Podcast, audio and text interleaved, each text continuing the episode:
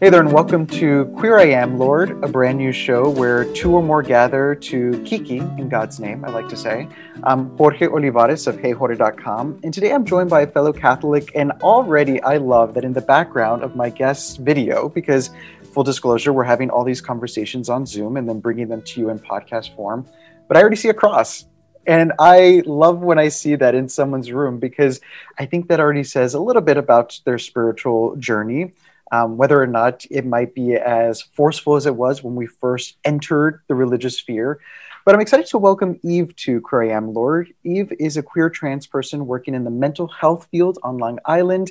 Um, already have several things in common that we talked about before we got started with recording.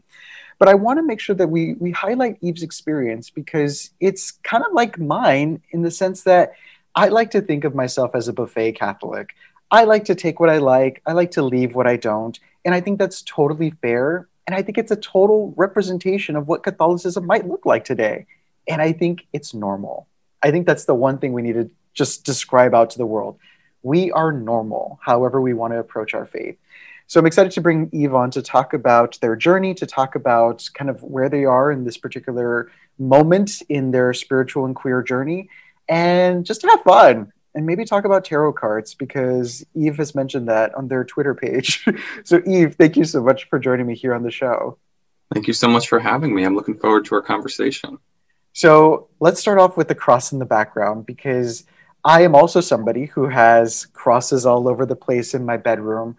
And I think it's just such a wonderful way. It's like a little note of a reminder of there's something in my life that I consider to be very special. It doesn't have to be in your face, it doesn't have to be overwhelming. It's just there for the, all the purposes that you would give to it.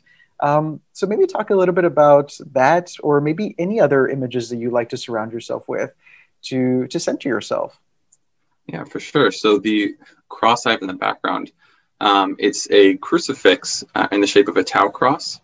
So I actually went to a Franciscan college, uh, St. Bonaventure University, upstate New York.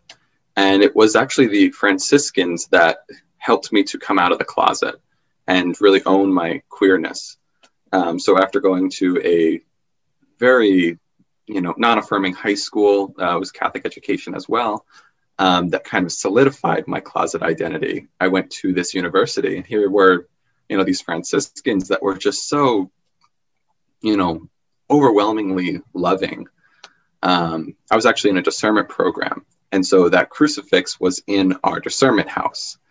And, um, you know, me and some other people who identified as male were, you know, discerning to become friars, thinking about religious orders, thinking about the diocesan priesthood. Um, and really, in those four years, my closet identity crumbled.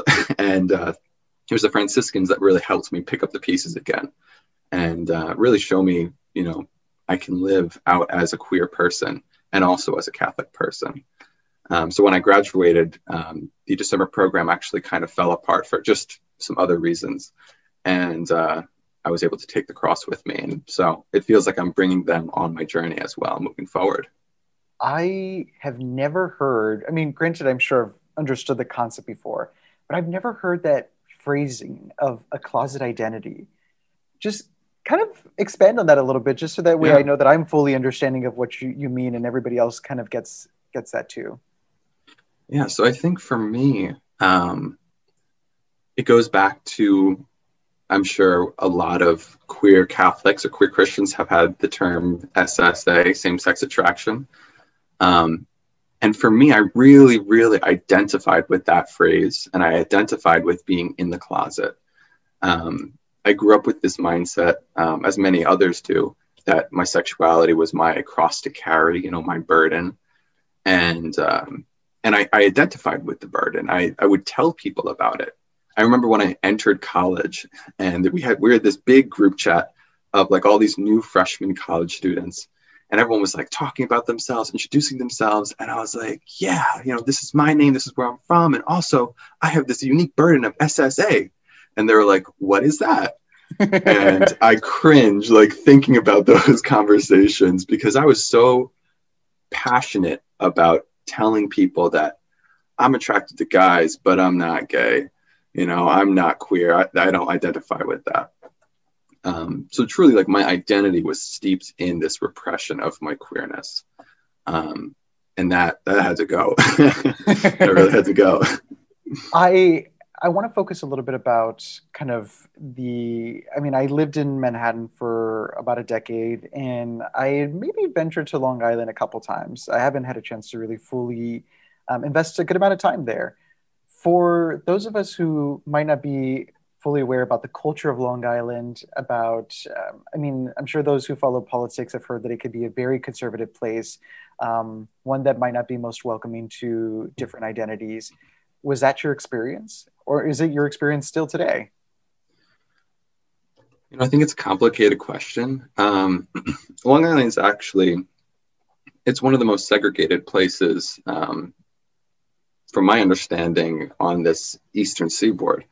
Um, a lot of the towns have a lot of different divisions across race, um, across politics, and my childhood growing up on Long Island, I was very much in this sheltered conservative space, primarily white space, primarily straight space.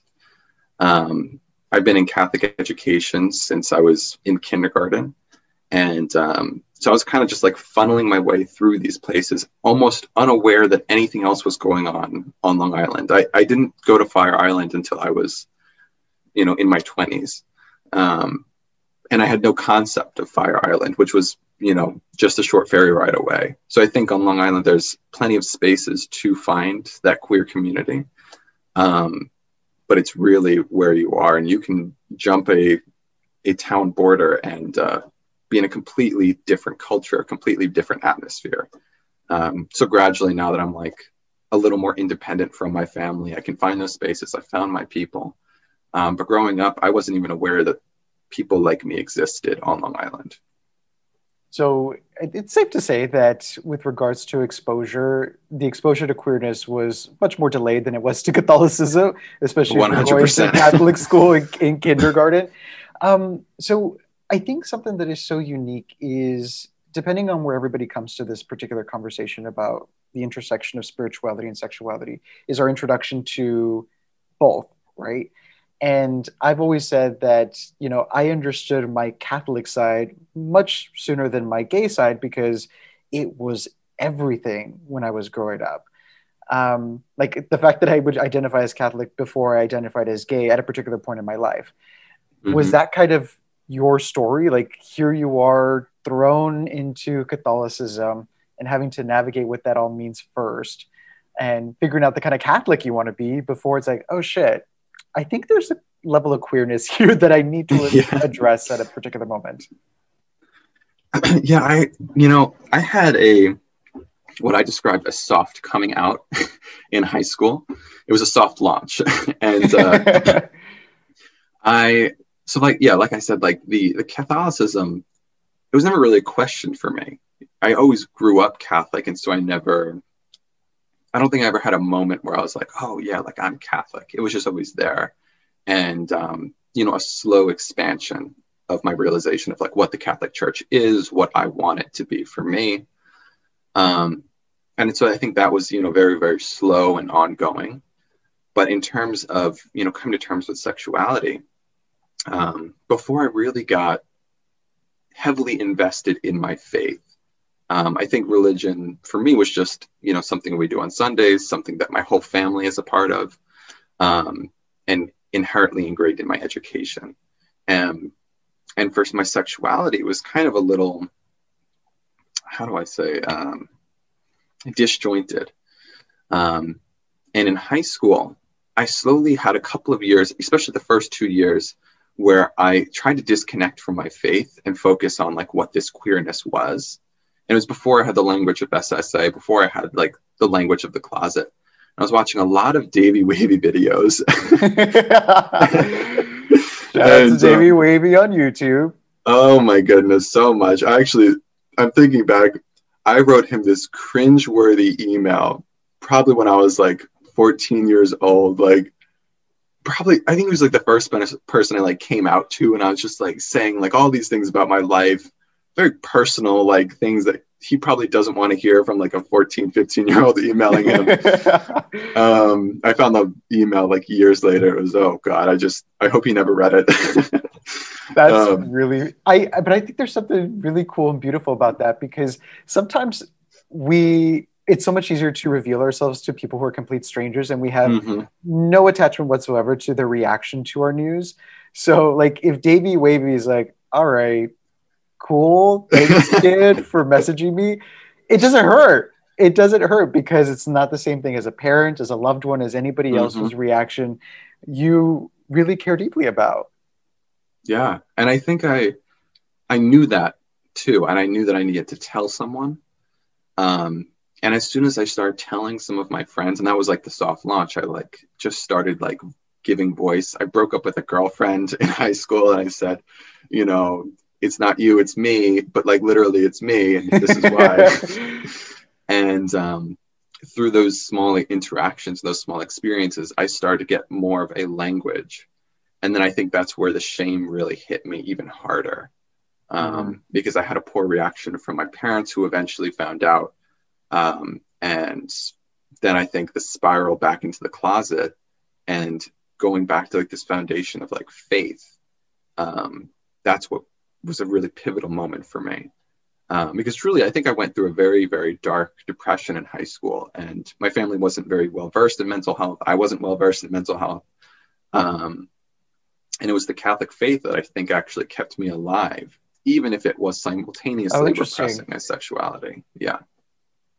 Because of the because everything is just it, it, reminds you of childhood it reminds you like it, because of the nostalgic feeling that comes with the, the, the faith or because of the familiarity was that comforting yeah i think that i think that's part of it but it was also the the hope with catholicism and the hope with christianity in general mm. you know the whole jesus story um, i really invested myself into what can I take away from this religion that I've been taking for granted all my life? And um, I really leaned on the um, religious order that was running my high school. I went to a bunch of different like vocation retreats and connected with so many people. I was like the religious high schooler kid um, my last two years, and um, and I, I, made a lot of friends. Like I I joined a congregational church youth group. Like it was it was definitely something that like kept me looking forward and looking up. Um, and I think it was a very necessary series of events that had to happen um, because I was not doing fucking well. mm-hmm. Would you say that a lot of the basis for reactions from loved ones about your queer journey was rooted in their faith and rooted in their their understanding and ideology tied to Catholicism? Absolutely, yeah, especially from my father. Um, my mother was a little bit of a different story. She actually had gay uncles who I didn't know were gay because we just thought they were best friends living on um, Shelter Island. The there, there were a couple living on Shelter Island. They had this beautiful garden, and we'd go there like every summer. And I was like, oh, like, you know, Uncle Gary, Uncle Peter, just best friends living in this like resort place. Um, while they really were having this fabulous life. And yes. Oh my gosh. Yes. Until now that you realize that. Yeah. Um, but it was, you know, they've definitely come around so much over the years. Um, I think it was the initial shock that threw them off. Um, and my father definitely had a lot of deconstructing that he had to do about queer identities. Um, but, you know, just to see the progress in them in our relationship from when I first came out to them sophomore year of high school until now. Um, just that's what gives me hope to know that like this can continue to improve. You talked about it a little bit ago, this idea of an investment. And at one point, you were more invested in exploring your Catholic faith than you were trying to figure out what your queerness meant. Mm-hmm. At what point did you realize that the investments had shifted and you were starting to try to figure out what it meant to live in your body and to have the identity that you had? Because you were good with your Catholic side. You knew mm-hmm. what that was. You didn't have to, like, there were no bones to be made about how you were exploring that. You know, I think it was finally having queer friends in college because as much as I was like repressing my own identity, I was embracing other people's identity for them. And okay, when I, I finally went into, you know, I finally went into college and like one of my best friends was like fully unapologetically gay. And we used to do everything together. And um, there was like a level of attraction there as well, but like I couldn't do anything about that from on my end. Um, but I think seeing him live so authentically gave me the permission to do that myself. Um, but there's still a switch that had to be made because I was still in like a mental health issue crisis kind of thing. Um, and I think I finally started claiming ownership of my body when I actually got sober in college. And um, it was the friars again that led me to sobriety. Um, and through like the intermixing of like 12 step spirituality, my Catholic upbringing, the Franciscan influence, um, and the overwhelming presence of like queer people in my life at the time, I could finally like kind of put things all together again. Mm-hmm. I I want to talk about this idea of coming to to terms with your identity, and I think the reason I bring this up is because I feel like the Catholic Church is so fucked when it comes to the notion of gender. Absolutely. And when you think about, I mean, I think everybody who's involved in this, especially if you're a queer person, if you're a queer woman or, or a woman identified person, you understand how shitty the church is when it comes to accepting you and affirming you and elevating you in ways that it does to male identified folks. So, can you talk a little bit about that? About just this disconnect of how the church approaches people who identify as female or a little more feminine than, than others? Yeah, I think the it's such a complicated issue. Um, the first thing that comes to mind, actually, um, during the pandemic, I was starting to go to um, a Catholic parish on Long Island, and I was trying to find my people again. I had moved, just moved back to Long Island, like a couple months before the pandemic started, um, and I wore a dress to church, um, to a diocesan church that I had no community there. And there's this old woman that just kept like giving me this like side eye glance. And i could tell she was like looking at me um, because i clearly did not fit into that crowd um, and i think it's that i think it's the idea of conformity that the church has issue with is that if you don't conform to how we want you to look um, you know whether that's like a you know afab person wearing a dress or an AMAB person like wearing, you know, a suit and collar, you know, something like that. Um, if you don't conform to how we want you to dress, if you don't conform to how we want you to talk or to act, then you can be left on the side. You can go to the back of the church. Um, and to some capacity, I started doing that. I started sitting in the back or I started sitting away to the wings because I didn't want the stares. And then I realized that that was the whole point. That's what they that's what I've been taught. You know, I deserve to sit on the side. Um, and so before I ended up going there, I ended up sitting in the front row and I would like purposely walk up the row in my dress, in yes. my heels. and um, so that was, that felt like an empowering moment. But um, I had some conflicts with the pastor there and I ended up stop going. But for a time. It was a it was a fun thing. mm-hmm. I think there's also something, in, and tell me if I'm wrong in this. When it comes to trans identity, and when you think about that, even within the context of the church, like you have Pope Francis saying some really awful things with trans folks mm-hmm. and saying that they're annihilation of man and just not being as affirming as he has been to to gay folks.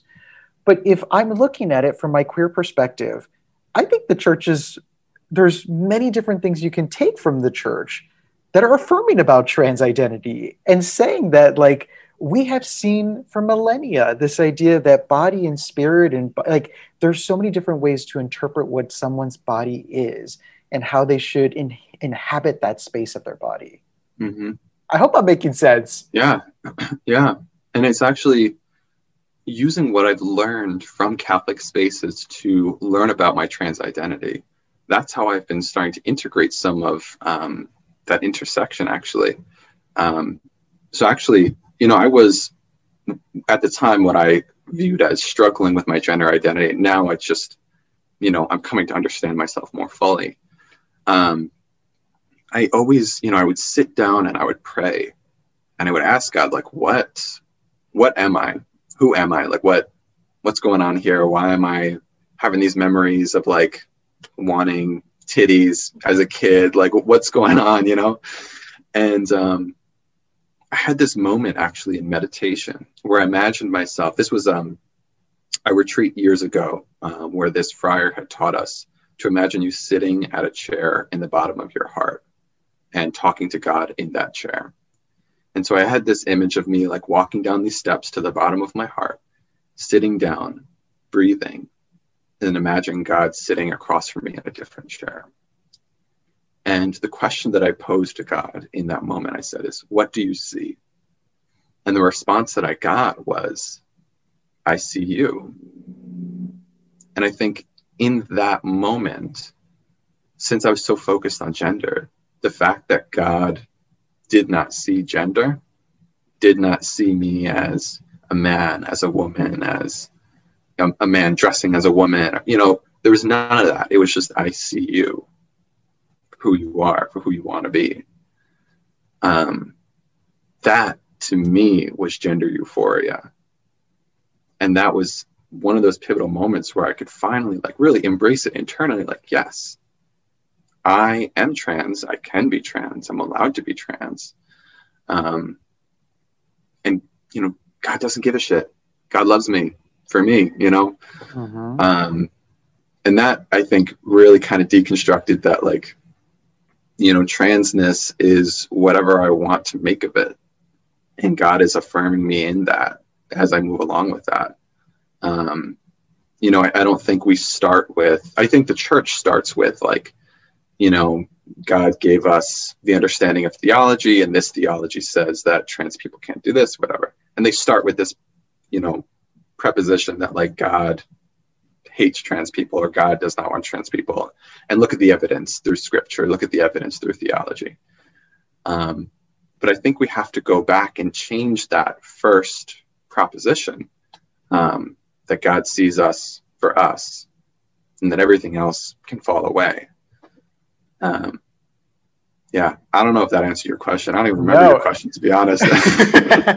no, I just uh, I the question itself was this idea of I feel like, despite what is being said by members of the church hierarchy, I, as a queer person, granted mm-hmm. a cisgender queer person, can see the argument that trans identity is very much ingrained within the church mm-hmm. and what we and the imagery that we grew up with because of this idea of body, soul, mm-hmm. how our how different things inhabit our bodies and we figure out what those bodies mean and who they are for ourselves i think that's from from the outside looking in obviously i don't want to speak on that experience because it's not my own but i i can see how it would be like that is how i would defend it that's how i would say mm-hmm. how dare you tell trans people that they have no placement in the church when all our lives we've seen the struggle of body and spirit and, and body mm-hmm. and soul and, and who who we're called to be. Yeah. Um, and again, I do say that, and I'm trying to take ownership of the fact that I say that as a cisgender person who's never been in those in those positions. Um, I do want to transition a little bit about this this notion of, and I described it. I use the words buffet Catholic. Um, but when we were conversing back and forth about you know having this conversation, you mentioned that you're at this place where you like to pick and choose what makes sense for you. Um, and so let's talk a little bit about that because I do think it's very much a normal expression of faith to mm-hmm. do what works for you and leave what doesn't. Yeah, and that truly came from like 12 step spirituality. Um, because you know, I was I was a trad Catholic, you know, I was doing everything by the book. Um, and when I first started entering 12 step groups, it was like all of that was shattered because they were like, you know, your conception of the higher power could be a doorknob. I was like, what the fuck do you mean? Like, wh- where's the theology of a doorknob? yeah. And um, just through you know my experiences uh, experiences of sobriety, my experiences of other sober people, and their conceptions of a higher power, it just it obliterated this idea that there is one capital T truth, and that that is only found in the walls of a Catholic Church. Um, and through that, you know, I think it's it was like a dismembering of all of this rigidness inside me, um, just to open me up to like where else can I find God? Where else can I find higher power? Um, and I don't think I ever fully rejected that. Like, I've never found God in the Catholic Church because I have, and I still do. But I also find God in using tarot cards, and I also find God doing like woo woo shit like with other people that doing woo woo shit, you know? like it's so funny about the tarot cards because I I mentioned to you before that my partner loves to read tarot cards. And mm-hmm. the first thing I thought of when he mentioned this to me when we first started dating was I remember there was a sheet that was given to us when we were younger about things to confess to and it hmm. was like it was a guide to help you if you were having difficulties of making your first. Mm, I've definitely gotten those before. right, and there's one of them that says, "Have you ever had your tarot cards read?" And so that's I immediately when you told me this, and granted, I'm in my early 30s. Like I've lived life, I completely understand mm-hmm. how like things can change. But the first thing I thought of was like, oh my gosh, this was considered a sin to have your tarot cards read.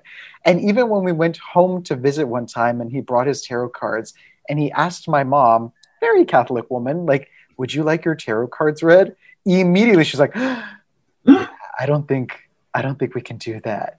And I think it's so funny because it can be seen, as you said, as an expression of spirituality and connection to God, because mm-hmm. you don't I don't know, it just it, it's part of it's part of how we we see them if we use gender neutral words to describe God. Yeah. Yeah, absolutely. It was you know, whenever I, because I also go to my um, Christian friends that have never used tarot cards, I'm like, can I read your tarot cards? Can I read your tarot cards? and um, I'm always having the conversation like, are we allowed to? Um, and my always, I always start with like, at worst, it's a deck of cards, and all it's doing is the power of suggestion. Like, mm-hmm. if you mm-hmm. need to see it as a deck of cards, and we're just like giving you suggestions to like trigger things in your head, go for it. That's totally fine. But if you also want to see a higher power connection, we can roll with that too.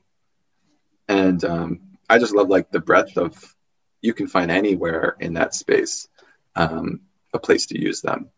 And like also if it's not for you, sure, like that's totally fine. Like I, I, no skin off my back. You're like, I still very much enjoy this, and I'm gonna roll with it. So, thanks so much. Um, I feel like I'd be remiss to not bring this up. That your name has a very big biblical connection. Uh, was that intentional, or was that was there something else about your name that kind of was all the life-giving things you needed when you when you chose it? this was such a another like pivotal moment honestly in my journey um, so like many trans people before me i've probably gone through so many baby book names looking for like my name um, and at some point i was just so defeated because i was like i can't find anything i don't want to find anything like i'm just so frustrated um, and you know, I just so I, I went to prayer and I said, listen, if you have a name for me, or you know, some a list of names, like can you just pop it on to me at some point? um, and I, you know, I let it go for some time because I also wasn't like ready to take on something like that. Um, it was actually on my birthday this past year where I had a really shitty birthday. Um, my friend had forgotten my birthday. I went to a little gathering of some other friends, and it blew up into this huge fight about like transphobia and trans identity in the world. It was just a horrible thing. And I left the party on like the 11th hour of my birthday, just feeling like absolute garbage. And I'm like driving home, I'm stopping at a gas station, and I'm like replaying the events of the day, like, woe is me, my life sucks and it was just like right on my lap. Your name is Eve, and it was just like one of those those moments of just like you get chills down your spine because you know that wasn't of you. Um, and then I looked up Eve, you know, just like what obviously I know like Adam and Eve, but like what are the other biblical connotations? What's the meaning? Um, and it comes from a Hebrew word that means um, to breathe or new life. And in that moment too, I got fucking chills, and I was like, "Oh my god! Like this is, this is God! Like I can't, yeah, can't make this shit up." So, and then I just, you know, I started saying it in front of the mirror. I was experimenting with friends. I was experimenting on Zoom meetings, and it just works. It stuck. People are like, "Yep, that's definitely your name." So, so very recent development. very much, yeah. I I think that is such just such a powerful story to be able to say that it wasn't so much your decision as it was a divine decision yeah. that moved you so that you thought it, nothing else really would make sense for you. Yeah, absolutely. And it, I really feel like my whole, um, I don't want to say my, my journey with my transness and really my journey with my queerness has been so divinely inspired. Um, I can't separate the two. You know, people talk about like, how do you fit your queerness with spirituality? For me, they're inseparable because I wouldn't have known anything about my queerness if it weren't for my spirituality. Um, and I think that's why this is, I cling to spirituality so much because I've already gotten so much from it. Mm-hmm. I so. I want to I want to end by bringing it back to kind of where to go from here. I made note of the fact that Pope Francis has said a few things that have been incredibly transphobic, and so have others within the Catholic Church. What is your message to to those who who feel like yourself, me, um, other people who exist within the, the queer experience that somehow this isn't the place for them? I think it boils down to when you're sitting with yourself in silence and you're really in your body, what are you geared towards? And if you still feel geared towards Christianity or geared towards the Catholic Church, despite all the negativity, then I would say it's the place for you. Um, because there are people like us here. But if you've had years of you know abuse in the church or whatever, um, and you feel like you're being geared towards something else, I would say follow that movement because those moments are really where the spirit is working, um, and you'll find your people. Regardless, it's just a matter of waiting and watching and the the hope of this show and the hope of connecting with other queer people is to find your people and to yeah, create sure. your tribe and create your home and and to feel one with others especially when the one place sometimes we want to feel like we're one with others isn't exactly that place that it's been set up to be um, eve thank you so much for joining me to have this really really wonderful conversation about truth about the allowance of self you mm-hmm. said that and it was such a wonderful way to, to see that we owe it to ourselves to allow us to be who we're going to be and yeah. to understand that god is allowing us to be who we want to be. And that's such a beautiful thing to be able to, to relish in. Um, if people want to get a chance to, to follow you in the stuff that you do because i know that you're also a poet correct? And you, you i am yes. you do a lot of things that um, um, kind of are, are worthy of being shared so, how can people follow you on social media if you feel so comfortable to share that? Yeah, so on Instagram, I'm on the underscore Eve. And then on Twitter, I'm on the underscore underscore Eve because the other one was taken. but you hate and, when that uh, happens. Oh my gosh, they haven't used their account since like 2011. So actually, I emailed Twitter. I was like, "Can I use this account, please?" um, but yeah, you know, feel free to follow me, message me, talk with me, share poetry with me. I'd love that. And yeah, I look forward to connecting more. Nice. And I want to remind everybody you can always follow us at Hey Xorje, H E Y X O R J E, and go to HeyXorje.com for more of these conversations. But Eve, thank you so much for everything. And I want to end by saying, peace be with you. And with your spirit.